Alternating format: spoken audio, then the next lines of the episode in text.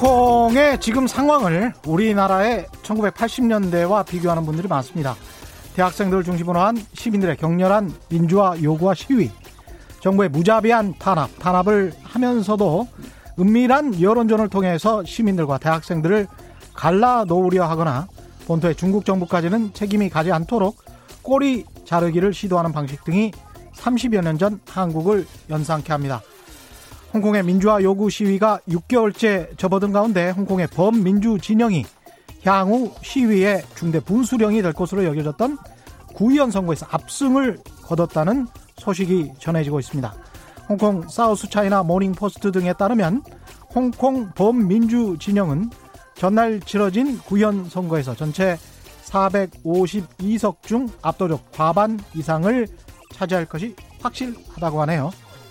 홍콩의 1인당 GDP가 6만 달러에 육박합니다. 숫자로만 보면 우리보다 잘 삽니다. 우리는 4만 달러에도 못 미치니까요. 그러나 홍콩의 시위가 극명히 보여주는 건 인간은 숫자로만 기름진 음식과 멋진 아파트만으로는 살 수 없다는 거죠. 돈의 자유가 자본주의라면 민주주의는 말의 자유 그리고 전국의 사람들이 원하는 것은 인간의 자유가 아닐까요? 안녕하십니까 진실탐사 엔터테이너 허당 최경령입니다. 세상에 이익이 되는 방송 최경령의 경제쇼 출발합니다. 최경령의 경제쇼는 유튜브로도 보내드리고 있죠. 함께 해주시고요. 지금 접속해 주십시오. 출발합니다.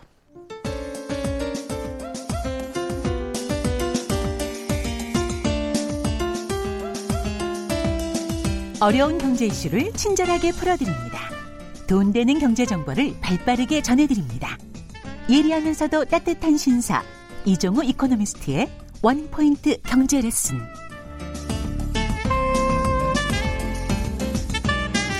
네, 국내외 경제 흐름을 분석하고 실질적인 투자 정보도 전해드리는 원포인트 경제 레슨 시간이죠. 오늘은 아, 이종우 이카노미스트 스튜디오에 모셨습니다. 안녕하십니까? 네, 안녕하세요. 네. 그리고 또 다른 신선한 전문가 한 분 더 모셨습니다. 금융 전문가. 아, 금융업계 지금 펀드 매니저로 계시죠? 예, 맞습니다. 예, 본명은 쓰지 않기로 했습니다. 흰고님. 흰고님 스튜디오에 나오셨습니다. 안녕하세요. 예, 안녕하십니까. 예. 지금 실시간으로 유튜브에 계속 어, 접속을 해서 듣고 있는데요. 흰고님을 비롯해서 SNS에서 흰고님이 또 많이 활동하시죠? 어, 활동만 많이 하고 활동, 있습니다. 혹시 아시는 분들 있으실지 모르겠습니다. 어, 예. 많이 계셨으면 좋겠습니다. 예, 유튜브에서 혹시 흰고님 아시는 분들 좀 문자 좀 보내주십시오. 여자친구도 지금 보고 계신다고 하니까. 혹시 조금이라도 알아도 그냥 대충 안다라고 보내주세요. 그러면 힘이 될 것 같습니다. 홍콩 사태부터 좀 풀어봐야 될 것 같은데요. 우리 정부도 이게 테일 리스크, 뭐 테일 리스크 하면은 이게 꼬리 위험 뭐 이렇게. 예, 꼬리 위험 이렇게 얘기하죠. 그러니까 왜 그 우리가 그 통계학을 음. 할 때에 예. 그 정규 분포 있지 않습니까? 그렇죠. 그 중간이 이렇게 뿔룩 올라가잖아요. 예. 거기에서 발생할 확률이 굉장히 크고 보통 95% 정규 분포. 예, 그렇죠. 그다음에 예. 이제 맨 끝 부분으로 갈수록 그러니까 예. 꼬리 부분으로 갈수록 어 발생할 확률은 굉장히 작은데 예. 한번 발생했다 그러면 그 상상을 초월하는 일이 발생할 가능성. 그렇죠. 그거를 이제 테일 리스크라고 얘기를 하죠. 플러스 마이너스 2.5% 보통 예. 정도 되는. 예. 근데 이제 어떨 때는 왜 꼬리가 몸통을 흔든다 그래가지고 선물이 예, 주식 시장을 그렇죠. 흔들 주식 때도 이런 이야기 하잖아요. 어, 금융업계에서. 뭐 웩도독이라는 얘기도 웩도독이라고 하죠. 예, 맞습니다. 그렇죠. 그래서 홍콩 같은 경우에 이제 꼬리 위험이라는 게 이제 홍콩의 민주화 시위가 중국 경제 예. 나아가 세계 경제를 위협할 수 있다 뭐 이런 이야기인가요? 예, 그렇죠. 예. 그러니까 이제 그 테일 리스크 꼬리 위험이 발생할 가능성이 높다. 음. 이제 이렇게 봤던 그 부분들은 홍콩을 통해서 중국 경제가 굉장히 어려워질 가능성이 있기 때문에 네. 이제 그런 부분들에서 얘기를 했던 거라고 음. 그 생각을 할 수 있죠. 그러니까 네.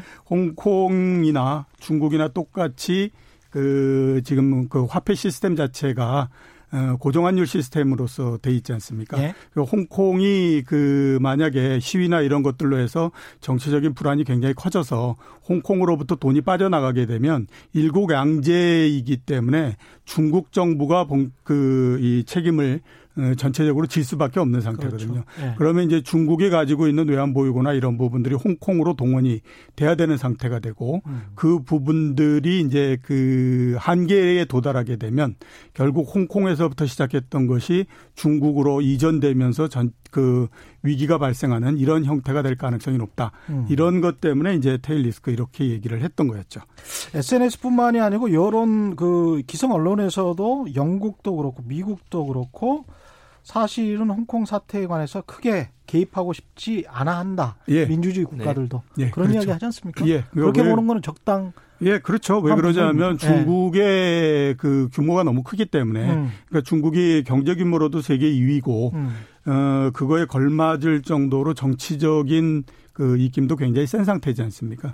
에, 그런 상태에서 중국이 다른 거는 전부 다 들어줄 수 있어도 음. 국채에 관한 부분들은 절대 양보를 하지 않거든요. 네. 거기서 섣불리 그 중국 그 국채와 관련한 부분들에 대해서 음. 그러니까 국가 체제에 관련된 부분들에 대해서 이런저런 얘기를 하게 되면 음. 곧바로 중국으로부터의 위협뿐만 아니라 그렇죠. 도발 이런 음. 부분들 뭐그 보복 이런 것들을 당할 수 있기 때문에 음. 굳이 뭐 그렇게 얘기를 하거나 그래야 될 필요가 없다라고 생각을 아, 트럼프도 센 척하지만 이런 부분에 대해서는 말을 못 합니다. 뭐 일단 트럼프 같은 경우에는 네. 현재 탄핵 조사가 진행 중인데다가 음. 이제 트럼프의 주요 지지 기반이었던 Rust Belt, Farm Belt가 중국과의 무역 분쟁으로 인해서 경제 성적이 많이 좋지가 않습니다. 그렇죠. 그래서 어. 트럼프 같은 경우에는 재선을 대비하는 입장에서 중국과의 무역 분쟁에 홍콩 사태를 얹어서 더 길게 끌고 가고 싶지가 않은 것이고 그렇기 음. 때문에 상대적으로 트럼프의 관심이 홍콩에는 좀 덜할 수밖에 없지 않나.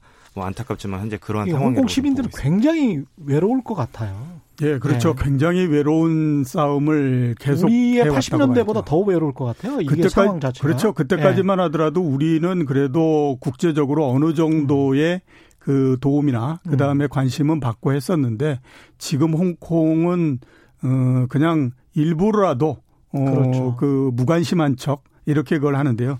최근에 그런 것에서 조금 변화가 왔던 부분들이 이제 미국에서 그 홍콩 인권법이 통과된 부분이지 음. 않습니까? 21일 날그 예. 그 미국 상원을 통과를 했거든요. 음. 그 바람에 전 세계 금융시장에 한 번, 특히 이제 아시아 지역의 금융시장이 상당히 요동을 한번 겪었었는데요. 음. 왜 그러냐면 이제 그 인권법이 미국에서 통과되고 나면 음. 그 부분 때문에 미중 무역 협상이 상당히 좀 어, 영향을 받을 거다. 특히 음. 악영향을 받을 거다. 이런 것에 대한 우려가 상당히 있었기 때문에 그렇다라고 볼 수가 있습니다. 그래서 음. 그 부분들이 최근에 아무튼 조금 개선됐던 부분이었는데 홍콩 인권법이 나오 통과되고 난 다음에 중국에서 굉장히 많은 그 불만이나 아, 이런 부분들을 미국에다가 표시를 했었죠. 참 중국 정부도 언제까지 그렇게 할 수 있을런지 모르겠습니다. 예. 홍콩 상황이 지금 5만 달러 가까운 GDP의 수준이 민주주의 수준이 우리나라 1980년대라면 정말 슬픈 겁니다. 예, 그렇죠. 예. 대부 예. 예. 말씀. 예. 어, 뭐 사실 1980년대에 한국만 해도 예. 이제 광주에서 그런 운동이 있었을 때 사람들이 미국의 도움을 실질적으로 기대한 바들도 좀 있지 않았습니까? 음. 근데 이제 비슷한 수준의 그런 현상이 홍콩에서 일어나고 있는데 예. 이제 국제적으로 모두가 외면을 하고 있다라는 뭐 그 현실이 예. 뭐어 정말 그렇죠. 있을 수 없는 네, 안타까운 일이라는 사실 좀 유튜브에서 나랑 놀자님은 그래도 홍콩은 공수부대 투입 과 헬기 사격은 안 해서 네. 다행이라는 말씀을 해주셨습니다. 그 오르신 대, 지적이십니다. 네, 그렇죠. 예. 그렇죠. 대부분 그 경제하고 정치적인 부분들을 보면요. 예. 그 1인당 GDP가 만 불을 넘어가면서부터는 음. 정치적인 자유에 대한 요구 이 부분들이 굉장히 커집니다. 예. 우리나라 같은 경우에도 한번 보시면 87년, 88년 이럴 때가 이제 8천 불 정도에서 왔다 갔다 했던 때였거든요. 예. 그러니까 그 상대적으로 그 이제 에, 그, 이, 이, 이 소득이 높아지면 높아질수록 정치적인 자유에 대한 요구가 커지는데 음. 홍콩 같은 경우에는 6만 불 정도잖아요. 그러니까 이미 굉장히 소득이나 이런 부분들은 정치적인 요구가 높아질 수밖에 없는 상태였고 음. 두 번째로 보면 그 97년 이전에는 홍콩이 영연방에 속해 있었던 형태였지 않습니까? 그렇죠. 그러니까 영국식의 민주주의라고 하는 거를 이전에 전부 다 맛을 봤던 그 형태였거든요. 음. 그랬는데 갑자기 어느 날서부터 어 중국이 들어오면서 어 그 뭐 어, 경제적인 부분 이런 부분들은 다 그 들어주겠지만 그렇죠. 정치적으로 어, 공산당이나 이런 부분들에 대한 음. 음, 요구를 크게 하지 마라라고 음. 얘기를 했기 때문에 거기에서부터 오는 괴리라고 하는 것은 다른 일반적인 국가들처럼 그냥 쭉 그 GDP가 높아지면서 정치적인 요구가 높아지고 이래 이랬던 것보다도 더 커질 수밖에 없는 상태였고요. 이게 이제 그 동안에는 어떻게 생각하면 한 20년 동안 일국 양제라고 하는 부분들이 어 문제 없이 쭉 진행이 되다가 이제 크게 한번 이제 부딪히는 형태가 됐다. 이렇게 이제 음. 볼 수가 있는 거죠. 어떻게 생각하면 박정희 그다음에 전두환 두 사람 다 이제 독재 정권 군부 쿠데타를 시도해서 결국 성공한 독재 정권이었는데 두 사람 다 건강보험도 했고 뭐 국민연금도 했고 그랬었으니까요. 예. 예. 그렇죠. 예. 관련해 가지고 경제 쪽으로 민심을 이제 달래는 쪽은 어느 정도 하지만 정치적인 자유, 말의 자유 뭐 이런 것들은 또 철저히 막고 뭐 이런 양태가 홍콩에서도 진행되고 있는 것 같습니다. 이런 가운데 우리나라에서는 지금 부동산 가격이 예. 상당히 상승을 하고 있습니다. 이거 예, 어떻게 그렇죠. 봐야 됩니까? 예. 그 홍콩이 문제가 난 거를 경제적인 부분하고 우리나라 부동산하고 이걸 서로 연결을 시켜 보게 되면 예. 상당히 좀 재밌는 결과가 좀 있다라는 아, 예, 생각이 많이 들어요.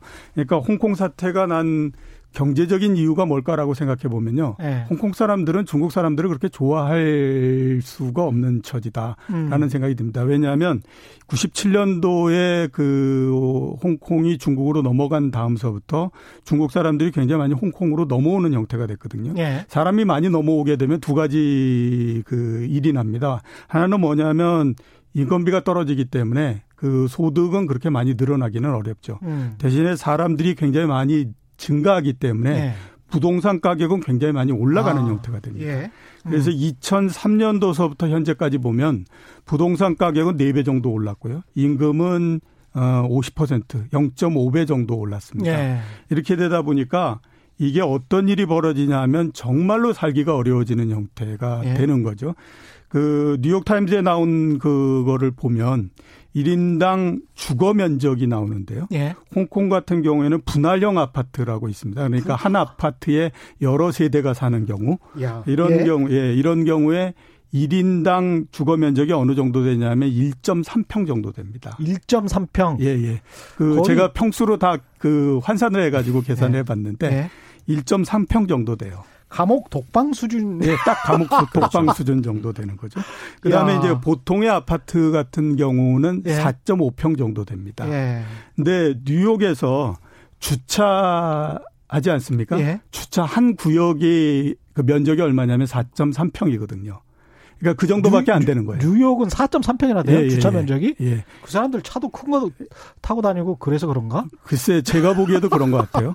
그리고 뉴욕에 있는 예. 사람들이 아파트에 있을 때에 1인당 주거 면적이 11평 정도 되거든요. 어. 그러니까 그 상대적으로 홍콩이 주거를 비롯해서 이런 부분들이 얼마나 안 좋은 형태인가라는 거를 알 수가 있는 상태죠. 예. 이런 상태에서 소득은 크게 늘어나지 않고 이렇게 되다, 되다 보니까 음. 젊은 사람들 입장에서는 불만이 굉장히 많이 쌓일 수밖에 없는 거죠. 자기가 앞으로 생각했을 때 아무리 많이 음. 그뭐 오랜 시간 동안 직장 생활을 하고 한다고 하더라도 특별한 경우가 아닌 이상은 홍콩에서 집을 산다라고 하는 것은 거의 어렵다라고 생각을 하기 때문에 그런 부분들이 이제 그 이 이 홍콩 사태가 나는 경제적인 원인이 됐다라고 볼 수 있거든요. 그거하고 우리나라 부동산 가격 상승하고 역시 이제 우리나라 부동산도 네. 굉장히 많이 상승을 하기 때문에 네. 그런데요. 네. 어, 서울 지역을 주간으로 보게 되면 22주째 계속해서 지금 상승을 예. 하고 있습니다. 무섭습니다, 요새. 예. 예. 그 원래 그 이번 상승을 할 때 많이들 얘기했던 게 우리나라 어디에선가 평당 1억 하는 아파트가 나오면 그게 이번 그 상승의 정점이 될 거다라는 얘기들을 많이 했었는데 네. 그래서 기자들이 특히 부동산 기자들이 평당 1억에 대해서 굉장히 집착을 했었거든요. 김현미 장관은 1억을 분양하는 아파트가 아직 나오지 않았느냐 또 이렇게 이야기를 했더라고요. 예. 근데 네. 뭐 분양하는 나는, 것보다도 나는 분양 가격을 의미했다 뭐 이런 식으로 이야기하세요. 거래 네. 가격도 굉장히 중요한 거기 때문에 네. 그거를 무시할 수는 네. 없는 거죠. 네. 그래서 이게 그 우리도 이런 그, 그쪽으로 이렇게 부동산 가격이 많이 그 네. 그 쏠리고 있기 때문에 네. 이그 불만이 굉장히 커질 수밖에 없는데 특히 이제 최근 부동산 가격의 상승은 서울 지역을 중심으로 하는 거이기 때문에 또 음. 이제 지방은 별로 좋지 않은 상태에 있거든요. 네. 그래서 불만이 상대적으로 또 이제 커질 수 있는 가능성도 있고 이렇게 되다 보니까 지금 언론에서는 이제 많은 얘기들이 나오고 있죠. 네. 어, 서울 사람들이 부산으로 출장 원정을 가서 어, 그 아파트를 사는 바람에 부산의 아파트 가격이 특히 해운대 지역을 중심으로 해서 한 주 사이에 1억이 올랐다. 이런 얘기들도 많이 하고 갭 투자가 30대를 중심으로 해서 진행되고 있다. 음. 이런 얘기들도 하고 그래서 네. 아, 이 언론에서 보도하는 것만 보게 보면 음. 부동산 관련해서 진짜 흉흉한 그 상황이다 하는 예. 그 생각이 들고요. 예. 이렇게 되다 보니까 지난주에 대통령이 국민과의 대화를 했습니다. 예. 거기에서 이제 그 부동산 가격에 대한 질문이 나왔었는데 음. 부동산 가격은 잡히고 있다. 잡혔다라고 음. 생각한다라고 해서 조금 인식의 차이를 드러내는 그런 모습을 좀 보였습니다. 흰고님은 아직 결혼 안 하셨죠? 예, 저는 아직 미혼입니다. 예, 그 곧 결혼을 하신다고 하면 그 하신다고 하면 네. 그런 네. 그 젊은 세대로서 지금의 부동산 가격을 어떻게 보십니까? 또 금융 전문가로서. 어, 청년층으로서 지금의 부동산 가격은 그냥 오를 수 없는 나무라고밖에는 설명을 할 오를 수가 수 없는 나무다. 없죠. 예. 네. 이게 왜 그렇게 되냐면 음. 그러니까 이제 앞서서 그저 이종우 이코노미스트께서도 말씀을 하셨듯이 음. 이제 홍콩에서도 이 치솟는 부동산 가격 때문에 홍콩 청년들의 불만이 굉장히 많지 않았습니까? 네. 근데 홍콩과 우리나라가 또 조금 다른 부분이 뭐냐면 홍콩은 외국인들의 수요 때문에 그렇게 된 반면에 네. 우리나라 같은 경우는 이제 순수하게 내국인들의 수요만으로 부동산 가격이 계속 상승을 하고 있는 거거든요. 음. 근데 이제 이런 상황에서 정부가 이제 대출을 조금 조금씩 졸라매면서 예. 대기업에 재직을 하는 30대 직장인이라도 사실상 대출을 받아서 서울의 주택 구매 굉장히 어려운 상황이 2017년, 18년부터 도래를 좀 해왔어요. 대출 규제를 했으니까. 예, 예, 예. 그렇죠. 음. 그래서 현재 뭐 지금 현재로서의 상황은 사실 이제 뭐 시참말로 영혼까지 끌어모은다라는 표현을 우리가 많이 사용을 하지 않습니까? 정말 네. 영혼까지 끌어모아서 정부의 규제를 이리저리 회피를 하지 않으면 네. 뭐 서울의 주택을 구매를 하는 것은 사실 많이 어렵고 음. 그래서 뭐 요새 결혼을 앞둔 청년층은 제 주변 케이스만 가지고 말씀을 드리자면 거의 99%다 전세 자금 대출을 알아보고 음. 그냥 보통은 다 전세로 시작을 하는 뭐 그렇죠. 그런 형편들이죠. 대부분의 뭐 기성세도 사실 뭐 전세나 월세로 시작을 하기는 했었거든요. 예, 하기는 예. 했었는데 예. 지금은 더 큰 문제가 되는 부분들은요. 음. 제 경험으로 제 저의 경우를 가지고 말씀을 드리면 제가 한 20, 음, 7, 8년 전 정도에 결혼을 하고 음. 처음에 그 강북 지역에 전세를 얻을 때에는 음. 지금 생각해 보면 1년 반 정도의 연봉을 가지고 음. 전세를 얻었던 것 같아요. 음. 근데 지금은 그거는 뭐 거의 불가능하지 않습니까? 거의 한 뭐 6, 7년 정도의 연봉을 다 모아야 네. 저 똑같은 형태의 전세를 얻을 수 있는 그런 네. 형태인데 음. 그렇죠. 그 결혼해서 전세를 얻는다라고 할 때에 그 사람의 나이가 그렇게 많은 상태가 아니거든요. 그렇기 때문에 직장 생활을 오래 했던 것도 아니고 그러니까 음. 처음서부터 굉장히 많은 빚을 지고 출발을 해야 되는 사태 상황이 된 거잖아요. 네. 그러면 결국 우리가 미국 사람들을 얘기할 때 제일 많이 얘기하는 게 뭐냐면 참 불쌍하다. 음. 평생을 모기지 렌트 그렇죠. 그 갚아가면서 살고 예. 그거 다 갚는 순간에 이제 거의 뭐 그 은퇴할 때 다 된다 이런 얘기 많이 하잖아요. 네. 우리나라도 그런 상황이 된 거다라고 음. 볼 수밖에 없죠. 그 이, 어, 어, 조상길 님인가요? 유튜브에서 이런 말씀을 하셨네요. 꼭 서울 에만 살려고 하나요? 조상길님이죠. 서울 외곽 얼마든지 싼 물량 많은데 이런 어떤 질문도 해주셨는데 예. 어떻게 생각하십니까? 경기도에서 시작하면 되지 않느냐? 어, 네. 경기도에 이제 음. 싼 물량이 사실 많죠. 많은 네. 건 사실이고 제가 서울 아파트 위주로 말씀드린 네. 거는 맞습니다. 네. 말씀드린 거는 맞는데 네. 이제 그 경기권으로 나가게 되면은 사실 우리 그러니까 출퇴근을 함에 있어서 통근을 음. 함에 있어서 사실 우리나라 수도권에 다소 빈약한 광역교통망이 좀 문제가 될 수가 있고요. 그러니까 예. 이게 그 사람의 질을 결정을 삶의 질을 때 가장 중요한 요소 중에 하나가 통근이거든요. 음. 그렇죠. 예, 그래서 그 아까 전에 저희 그 이종우 이코노미스트께서 또 이제 미국 얘기를 하셨지만 음. 미국 사람들이 또 참 불쌍한 게 뭐냐면 음. 지자체가 파산을 해서 음. 대중교통을 굴리지 못하는 경우가 굉장히 많아요. 뭐 미국 예. 서북부나 그런 데 그러면 예. 그런 사람들은 시 외곽에 살면서 음. 3, 4시간씩 걸어서 출퇴근하는 사람도 굉장히 많습니다. 미국은 또 대중교통이 발달하지 않았으니까. 네, 그렇죠. 예. 그래서 예. 이제 뭐 그런 사람들은 하루에 거의 왼종일을 통근에 음. 사용을 하는 건데 문제는 이제 이 통근이라는 삶의 질을 결정하는 음. 중요한 요소를 사실상 서울 시경계 내에서만 책임을 질 수가 있다라는 뭐 그런 이제 음. 우리나라의 현실도 사람들이 계속 서울로 그렇죠. 몰려드는 그런 이유가 되는 거죠. 그래서 이제 GTX를 황급히 추진하려고 하는 것 같습니다. 네, 예, 그렇죠. 그 네. 이유 때문인 것 같습니다. 보통 이제 사람이 인내할 수 있는 그 그래서 생산력에 그렇게 큰 영향을 안 미치는 정도가 1시간 이내, 뭐 50분 이내에 출근 또는 퇴근 뭐 이런 정도로 잡고 있는데요. 네. GTX가 된다면 좀 가능할 것 같은 결국은 시간 싸움인 것 같습니다. 시간 싸움. 예. 그렇죠?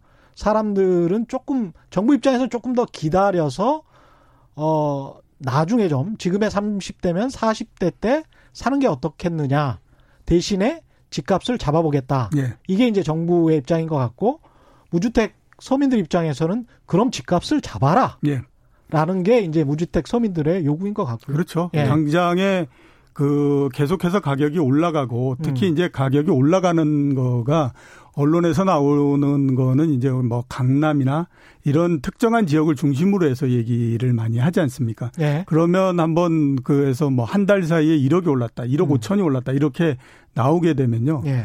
이게 한번 내가 버는 걸 가지고 도대체 1억을 만들려면 얼마의 시간이 걸릴까 이런 생각을 해보면 음. 지금 올라가고 있는 부분들이 굉장히 겁이 날 수밖에 없거든요. 그럼요. 그러면 겁나죠. 어, 내가 그 그런 지역 그다음에 뭐 서울 지역 이런 곳에서 어, 주거를 포기하겠다라고 생각하지 않는 한은 음. 빨리 나도 뭔가를 해야 되겠다라는 생각이 들 수밖에 없기 때문에 그렇죠. 네. 그 부분들이 현재로서는 많이 괴리를 거기서 이제 부동산 투기 세력이 자꾸 토끼몰이 하듯이 야 사 사 사 사 뭐 공급이 줄어들 거야 뭐 이런 식으로 계속 부추기니까 네, 그렇죠. 정확한 숫자는 이야기하지 않고 이런 이야기들은 뭐 차츰차츰 뭐 저희가 계속 이야기를 했었고 앞으로도 계속 하겠습니다만은 네. 이 젊은 세대들이 그래서 이제 부동산이나 70년대, 80년대 이런 쪽에 투자를 하지 않고 뭔가 다른 패턴의 투자를 하고 있다는데 거기에 관해서 좀 소, 개를 해 주시죠.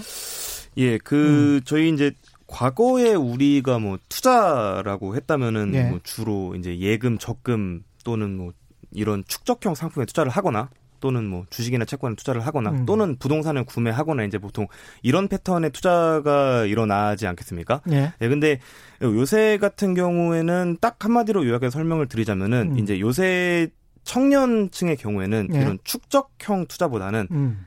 자본 이득 추구형 상품에 투자를 하는 경향이 상당히 짙어지고 있다라는 그 축적형 투자는 뭐고 자본 이득형 투자는 뭐고 축적형은 예.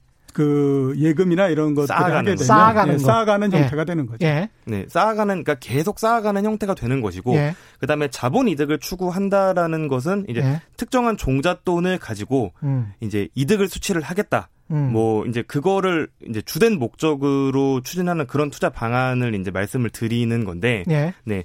그러면은 결국 이제 현재의 청년층이 주로 투자하는 수단들이 예를 들어서 뭐 음. P2P 대출 투자 같은 예. 것들이 있고요. 예. 예. 요거는 간단하게 말씀드리자면은 자금을 모아서 이제 뭐 부동산 프로젝트나 특정 대출 프로젝트에 돈을 투자를 하는 그런 이제 음. 투자 기구입니다. 예. 뭐 그렇거나 또는 뭐 비트코인을 위시한 어떤 암호화폐 뭐 요런 것들이 어. 이제 상당히 대표적이라고 그렇군요. 말씀을 드릴 수가 있겠습니다. 그 진짜 네. 이런 거에 제 제가 좀 이쪽은 잘 몰라서 그런데 진짜 관심이 많습니까? 어, 실제로 보시게 되면은 네. 그 P2P 이제 투자하는 업체들이 SNS에서 굉장히 광고를 많이 해요. 그래요? 이 어. 업체들은 절대로 기성 언론이나 어. 인터넷 웹페이지 같은 데 광고를 하지 않습니다.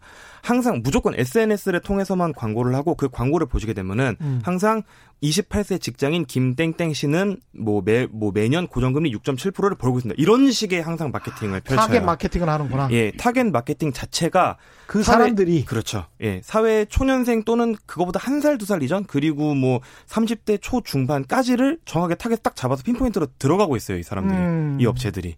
여기에 관해서 한 말씀 좀 해주시고요. 2313님, 한마디 안 할 수가 없네요. 라고 하면서 한 말씀 또 해주시는 분이 계십니다. 일본에서 15년째 살고 있습니다. 보통 출퇴근에 두세 시간 기본입니다. 우리나라 사람들 대중교통 타는 건 빈곤이고, 자차 출퇴근이 부유라고 생각하는 것 같아요. 이건 존리 대표님이랑 생각이 비슷하신 것 같습니다. 최동주님, 서울의 아파트만이 집이 아닙니다. 싸고 좋은 빌라 많습니다. 예, 맞죠. 그런데 이제 이걸 사고 팔 때 나중에 빌라 같은 경우에 황금성에서 좀 떨어지니까. 예, 그렇죠. 예, 거주와 나중에 이제 팔 때를 걱정해서 빌라 같은 경우를 선호를 잘 안 하는 것 같습니다. 그런 측면도 있다는 거 말씀드리고요. 8479님, 경기도든 어디든 한번 시작한 그곳이 어지간해서는 떠나기 어려운 게 현실입니다. 아이 교육, 직장, 교통 등 모든 게 어우러져서 거기에 맞춰 살게 됩니다. 그것도 맞는 말씀이신 것 같습니다. 음. 예. 강남에 직장이 있는 사람들은 그냥 어떻게 하다가 제 그 비슷한 연, 그 연차의 동기들도 그렇죠. 예, 예. 강남에 직장을 잡은 사람들은 돈을 많이 벌었어요. 그러니까 강, 남의 직장을 살았기 예. 때문에. 예. 우리 과거에는 그 그랬죠. 예. 제가 이렇게 한 30년을 그걸 하고 예. 돌아보니까 제일 우리 어떻게 생각하면 이제 음. 사회적으로도 그렇고 제일 큰 문제 중에 하나는 뭐냐면 우연히 어디에선가 살았는데 그게 음. 나의 남은 인생에 굉장히 많은 부분들을 좌우하더라라고 예. 하는 것이 문제인 거죠. 그러니까 예. 옛날에 이게 우리가 그냥 보면 강남의 집값이 항상 비쌌던 것 같지만 음. 20년 전만 하더라도 강남의 집값이 다른 지역과 그렇게 크게 차이가 나지 않았었어요. 예. 그러니까 그때에 어디를 선택했느냐에 따라서 음. 20년이 지난 지금은 굉장히 큰 차이가 나버리는 형태가 됐죠. 예. 를 들어서 보면 여의도에 직장에 있는 사람들은 일산으로 많이 갔었거든요. 맞습니다. 그에 비해서 예. 강남에 직장이 있었던 사람들은 돈이 그러니까 그 당시에 돈이 크게 많이 없으면 분당으로 갔었어요. 음. 근데 그마저도 둘 사이에 굉장히 큰 차이가 나는 형태가 됐잖아요. 음. 그러니까 음. 어떻게 생각하면 운이 어느 쪽으로 작동했느냐라고 하는 것이 굉장히 오랜 시간 후에 모든 것들을 굉장히 많이 결정을 해버리는 네. 형태가 되니까 거기에 대해서 불만이나 이런 것들이 안 생길 수가 없는 형태가다라고 이렇게 봐야 되는 거죠. 지금 상황이 뭐 서로가 서로를 손가락질 하는 그런 상황인 것 같기도 하고. 그렇죠. 5622님, 당장 집값 잡기보다 부동산 경기 부추기는 언론부터 잡아야 하지 않을까요? 계속 제가 때려잡겠습니다. 이 부분은 계속 네. 때려잡을 테니까요. 예. 네, 계속 들어주시기 바랍니다. 그, 가상화폐 이야기를 했는데, 가상화폐가 저처럼 예. 가치 투자를 지향하거나 약간 좀 보수적인 투자자들은 저게 정말 가치가 있나? 저게 뭔가 실물이 뭐가 손에 잡히는 건가? 난 좀 투자하기가 좀 꺼려지네? 뭐 이런 느낌을 가지고 있는데 저는 예. 그렇습니다. 예. 어떻게 생각하십니까? 저도 예. 마찬가지로 그런 생각을 갖고 있는데 음. 그거는 아마 투자의 형태가 바뀌면서 항상 네. 나타났던 얘기들 아. 그런 부분들이 아닌가라는 생각이 네. 듭니다. 음. 우리나라의 전통적으로 투자의 대상 이런 것들을 따지면 전 세대를 일컬어서 아무튼 현재까지도 음. 제일 크게 역할을 했던 하는 거는 예금과 부동산이라고 볼 수가 있죠. 네. 에, 그런데 중간 중간에 그 이게 주류가 조금씩은 바뀌어갔던 적이 있었다라고 봐야 되거든요. 네. 그러니까 그어 80년대까지만 하더라도 부동산이 가장 큰 그 부분이었고요. 음. 그 80년대 중반에 들면서부터 갑자기 주식이라고 하는 것이 올라오기 시작을 네. 했었습니다. 네. 그 3년 사이에 종합주가 지수가 150에서부터 시작해서 1000포인트까지 올라가면서 정말 그 당시에 굉장히 크게 그랬었거든요. 제가 음. 이 무렵에 처음으로 이제 직장에 들어왔었는데 네. 저는 솔직하게 말씀드려서 증권회사가 뭘 하는 데인지도 모르고 그냥 증권회사로 들어왔어요. 왜 그러냐면 네. 그 당시에 많은 월급을 준다라고 그렇죠. 해가지고 네. 그렇게 들어왔었는데 그 당시에 한번 보면 어, 부동산으로 투자를 많이 하셨고 했던 분들 입장에서는 음. 주식이라고 하는 것이 처음에 움직일 때는 그 부분들을 인정하지 못했었습니다. 음. 왜냐하면 이게 도대체 뭔지도 잘 모르겠을 뿐만 아니라 음. 그 양반들이 또 한번 크게 그 경험을 했던 것 중에 하나가 뭐냐면 그 70년대 말에 건설주가 엄청난 파동을 일으켰던 적이 그랬죠. 있었거든요. 예, 예. 그러면서 주가라는 것이 얼마나 빠르게 떨어지는지 하는 부분들을 다 봤기 때문에 음. 주식이라고 하는 것을 인정하지 못했죠. 음. 그거를 이제 인정하기 시작한 거는 주가가 오르고 난 다음에 5, 6년 정도가 지나고 나서 아, 주식이라는 것도 하나의 투자 대상은 되는구나. 네. 라고 하는 걸 인정하기 시작했던 거였거든요. 음. 그러니까 이제 그, 이, 에, 투자의 대상들이 이 바뀔 때마다 음. 계속해서 그런 의문이나 이런 것들은 제기될 수밖에 없는데요. 음. 아마 지금 비트코인도 마찬가지일 겁니다. 그렇기 때문에 기성세대들 같은 경우에는 도대체 실체도 볼 수 없고 이러는 거를 가지고 음. 이게 뭐 지금 어, 뭘 하고 있는 거냐라는 음. 얘기를 할 수밖에 없고 음. 대신에 이제 그 신세대 사람들 같은 네. 경우에는 그래도 아무튼 기술이나 그다음에 그 과거의 개념이나 이런 부분들이 별로 없는 상태이기 때문에 음. 쉽게 접근할 수 있다 이렇게 볼 수가 있죠. 왜 이 젊은 세대가 이쪽에 관심이 많은 것 같습니까? 비트코인이나 가상화폐? 뭐 일단은 다양한 사회 경제적 배경의 변화가 네. 이제 원인이 되고 있는데요. 음. 일단 어, 다양한 원인이 있지만 그 중에서 가장 큰 원인은 이제 우리나라 고도 성장기를 끝내고 예. 이제 경제 규모 자체가 정체되는 시기에 들어섰다라는 그렇죠. 게 가장 근본적인 원인이 될 수 있겠고 그리고 두 번째로는 젊은 세대들도 그렇게 생각을 하는군요. 이제. 고도 성장기는 끝났다. 예. 경제 성장률은 1, 2%다 앞으로. 2% 나오기가 힘든 힘들다. 상황이 이제 지속이 네. 될 거라고 많이들 좀 비관적인 분위기가 지배를 많이 하고 있다고 보셔야 되고요. 오늘 그, 경제 성장률 이야기를 할 건데 그 부분에 관해서도 좀 짚어 주십시오. 예. 예. 그리고 이제 그렇게 사회 전체적인 부의 음. 증가가 멈춤과 동시에 청년층의 구직이 이제 본격적으로 어려워지기 시작했죠. 물론 뭐 97년에 IMF 이후로 쭉 음. 취업이 계속 어렵긴 했으나 네. 이제 현재 20대 중후반 그리고 30대 초반 청년들이 본격적으로 취업이 어려워지기 시작한 거는 2012년 13년도 정도부터거든요. 네. 그때 이제 어 우리나라의 30대 그룹 중에 뭐 예를 들어서 뭐 웅진이라던가 두산, 음. 뭐 STX 그러니까 음. 그 기존의 뭐 삼성, SK, 현대차 같은 그런 5대 그룹 아래쪽에 약간 재계의 허리를 담당하고 있던 기업들이 그때 많이 무너졌어요. 예. 그때 많이 무너지다 보니까 이들이 고용을 하던 정규직 인력의 그 이제 인원 수가 있었을 텐데 음. 그 인원 수가 확 줄어들면서부터 취업 시장에 본격적으로 한파가 찾아왔고 음.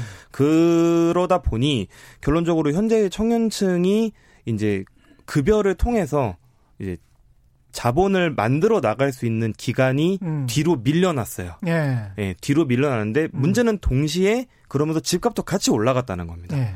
동시에 집값도 같이 올라가다 보니 집값은 더 많이 올라갔고. 그렇죠. 예. 네. 그래서 사실 이제 학생이나 음. 사회 초년생의 입장에서는 나는 취업도 어차피 늦게 할 것이고 음. 그리고 취업을 해서 돈을 모아도 나는 과거에 이제 어른들이 했던 것과 동일한 방식으로 나는 재산을 쌓을 수가 없겠구나라는 공감대가 형성이 돈은 못 번다. 된 거죠. 예. 네. 월급을 모아서 돈은 못 벌고 예, 그렇죠. 주식으로도 돈을 못 예. 보고 부동산으로도 돈을 못 버니까 다른 방법을 찾아야 되겠다. 예. 그렇죠. 네. 네. 근데 이제 공교롭게도 그때 이제 음. 스마트폰 및 모바일 혁명이 일어나면서 음. 뭐 P2P 대출이라던가 아니면은 다양한 금융 파생 상품이라던가 또는 암호화폐가 청년들한테 청년들의 삶 속으로 침투를 한 겁니다. 게다가 음. 또 그런 투자 수단의 경우에는 완벽히 모바일 기반이기 때문에 음. 오히려 기성세대 분들은 배제가 되는 경향성이 좀 있었어요. 아, 그러네요. 예. 네. 네, 그래서 잘 모르니까 기술을. 그렇죠. 네. 네. 그래서 청년들끼리 네트워크를 만들어서 거기서 투자를 하고 정보를 교환을 하고 이제 이런 것들이 2010년대 중반부터 시작이 돼서 지금 본격적으로 규모가 좀 많이 커져 있다. 그래서 이번 겁니다. 정부 초기에 그 가상화폐 금지 뭐 이런 이야기 나오니까 젊은 층에서 굉장히 크게 반발했었던 네, 게 그렇죠. 그런 거죠. 네. 네. 그러니까 예. 비슷한 그 의미지만 음. 제가 봤을 때의 그 투자의 형태가 달라진 부분들은 음. 어, 수위 어떤 투 어떤 곳에 투자한다고 하더라도 높은 수익이 안 난다라고 하는 거를 경험적으로뿐만 아니라 어, 앞으로 예상으로 했을 때 그게 안 날 거다라는 생각을 하기 때문에 그런 거죠. 그렇죠. 예. 그러니까 예금 보면 그 지금 뭐 1.5%, 1.5%. 2%이 예. 정도밖에 안 되잖아요. 예. 불과 한 20몇 년 전만 하더라도 15%씩 했었거든요. 그렇습니다. 예. 그다음에 주식 같은 경우에 예. 굉장히 낮은 수익밖에 안 난다라는 거를 이미 다 인식을 하고 있으니까 네. 주식 투자라고 하는 것도 대상에서 제외가 돼버린 형태지 음. 않습니까? 음. 그러니까 이제 부동산도 최근에는 뭐 서울 지역을 중심으로 해서 좀 얘기를 하지만 이것도 장기적으로 봤을 때 그렇게 뭐 높은 수익을 내지는 않았거든요.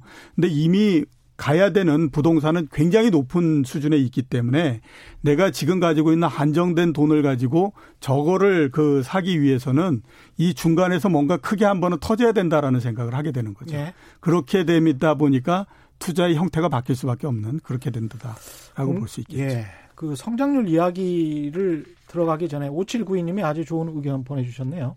최경령의 경제쇼 종종 청취합니다. 그런데 며칠 전 TV 화면에 조희정 PD께서 보여서 참 반가웠습니다. 우리 프로그램 그 담당 PD입니다. 25년 전 왕종군 진행 라디오 전국 연결인가에 출연해서 내 고향 경기도 이천 소개할 때 담당 PD 또 황인용 금보라 공개 방송 때 뵌 적이 있, 팬이시군요. 5792님. 뵌 적이 있어서 항상 기억하고 있었습니다. 조 PD님 항상 좋은 방송 부탁합니다. 예. 조희정 PD께서 저를 그 MC로 픽업하셨기 때문에 예, 예 제가 소개해드렸습니다. 아부 차원에서. 이 경제 성장률은 지금 계속 낮아질 수밖에 없는 상황인 겁니까? 어떻습니까? 네, 그렇죠. 그 네. 어느 나라든지 경제가 일정하게 어떤 음. 수준이 되고 그 다음에 성숙 단계에 들어가게 되면 당연히 이제 그 성장률이 낮아지는 것은 당연하다라고 봐야 되거든요. 예. 그거는 뭐 우리나라뿐만 아니라 우리나라보다도 훨씬 더 이전에 그냥 초기 제일 첫 단계에서 산업혁명을 일으켰던 영국이나 프랑스 같은 데도 마찬가지고요. 미국도 음. 마찬가지이기 때문에 예. 낮아지는 것이 당연하다라고 봐야 되는데 오, 내년도 경제를 우리가 한번 잠깐 그 생각을 해보면요. 예. 성장률은 좀 높아지지 않을까라고 하는 기대가 지금 있는 게 사실입니다. 올해는 음. 어, 대충 연간 성장률이 1.9% 정도 예상을 하고 있고요. 예. 내년도는 평균적으로 봤을 때 2.1% 정도 나올 거다라고 음. 지금 기대를 하고 있습니다. 음. 이렇게 그 올해보다는 성장률이 높아지는 건 우선 이제 세계 경제 성장률이 내년이 올해보다는 조금 높아질 가능성이 높다라고 예. 보고 있고요. 그 다음에 그 올해에 생겼던 불확실한 부분들이 있지 않습니까? 음. 미중 무역 분쟁이라든가 네. 이런 부분들이 계속될 수는 없는 거잖아요. 내년도에 음. 어느 정도 가닥을 잡을 가능성이 있다라고 하는 그런 그 기대도 있고 그다음에 정부 지출 포함해서 음. 어, 지금 예산안이 그 의회 그 국회에서 지금 계류 중인데 그렇죠. 굉장히 슈퍼 예산을 지금 그 책정을 해놓고 있는 상태이기 때문에 예. 그거에 따른 영향도 있고 음. 그다음에 수출이 올해는 굉장히 많이 줄어들었는데 음. 기저 효과나 이런 것들을 따졌을 때에 내년도에는 조금 수출이 회복될 가능성이 것이다. 있다. 예. 이런 가능성 때문에 지금 높아질 거다라고 점치고 있는 거죠. 반도체도 내년 상반기 정도에는 회복될 거다라는 전망들이 꽤 있더라고요. 예. 예, 그렇습니다. 지금 뭐 올해에 반도체가 전체적으로 아무튼 한 어, 이익 감소율이 45%를 넘는 상태인데 음. 내년도에는 한 30% 정도 이익이 증가할 거다라고 지금 생각을 하고 있습니다. 주가는 선반영해서 지금 사실 예, 지금 많이 올라가 있는 상태고요. 근데 올해의 반도체 예. 수출을 비롯해서 음. 반도체 매출을 보면 특징적인 형태가 하나 있는데요. 하나는 예. 뭐 그게 뭐냐면 나가는 양 자체는 음. 그 오히려 작년보다도 조금 더 늘어났습니다. 나가는 양은 예, 예. 대신에 예. 이제 뭐가 문제였냐면 가격이 많이 떨어졌기 예. 때문에 음. 두 개를 곱한 것이 매출이 되잖아요. 예, 그렇죠. 그래서 매출이 상당히 많이 줄었는데 음. 지금 반도체 가격이 고정 가격 기준으로 해서 그러니까 음. 계약 가격 기준으로 해서 봤을 때에 어 8월 달 정도서부터 이제 하락이 멈춰져 있는 상태이기 때문에 예. 내년도가 되면 아마 조금씩은 계속해서 회복을 하지 않을까, 가격이 음. 올라가지 않을까라고 하는 것에 대한 기대를 하고 있는 상태입니다. 그러면 음. 양은 어차피 올해에 비해서 뭐 줄어들거나 그럴 가능성이 없으니까 음. 가격이 높아지게 되면 가격이 높아지는 만큼 매출이 증가하게 되는 거거든요. 음. 그래서 이제 반도체 경기가 회복이 될 거다라고 하는 기대가 상당히 있는 상태다라고 봐야죠. 신고님은 지금 펀드 네. 매니저를 하고 계시고 네.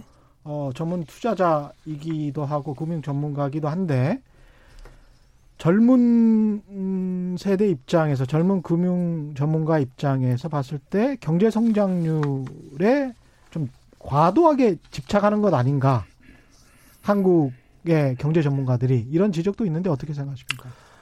어, 경제 성장률에 과도, 그러니까 뭐 무엇이 됐든 과도하게 음. 집착을 해서는 안 되겠죠. 과도 집착을 해서는 안 되는데, 이제 경제 성장률 자체는 우리나라에서는 아직까지는 그래도 저는 중요한 요소라고 생각을 합니다. 왜, 음. 왜 경제 성장률이 중요한 중요하냐? 요소냐면, 음. 왜, 왜 중요한 요소냐면, 기본적으로 이제 우리나라의 경우에는 대외 의존도가 굉장히 높은 그렇죠. 나라지 않습니까? 예. 그래서 이제 뭐 작년이나 올해 같은 경우에 시장이 다소간의 어려움을 겪고 있는 것도 음. 미중 간의 무역 분쟁이 지속됨에 따라서 글로벌 교역량이 많이 줄어들었기 때문에 음. 사실상 미국의 무역 적자에서 이득을 보고 있던 우리나라 기업들이 피해를 보고 있던 게 누적이 된 결과물이라고 저는 해석을 해야 된다고 생각을 하고요. 네. 네.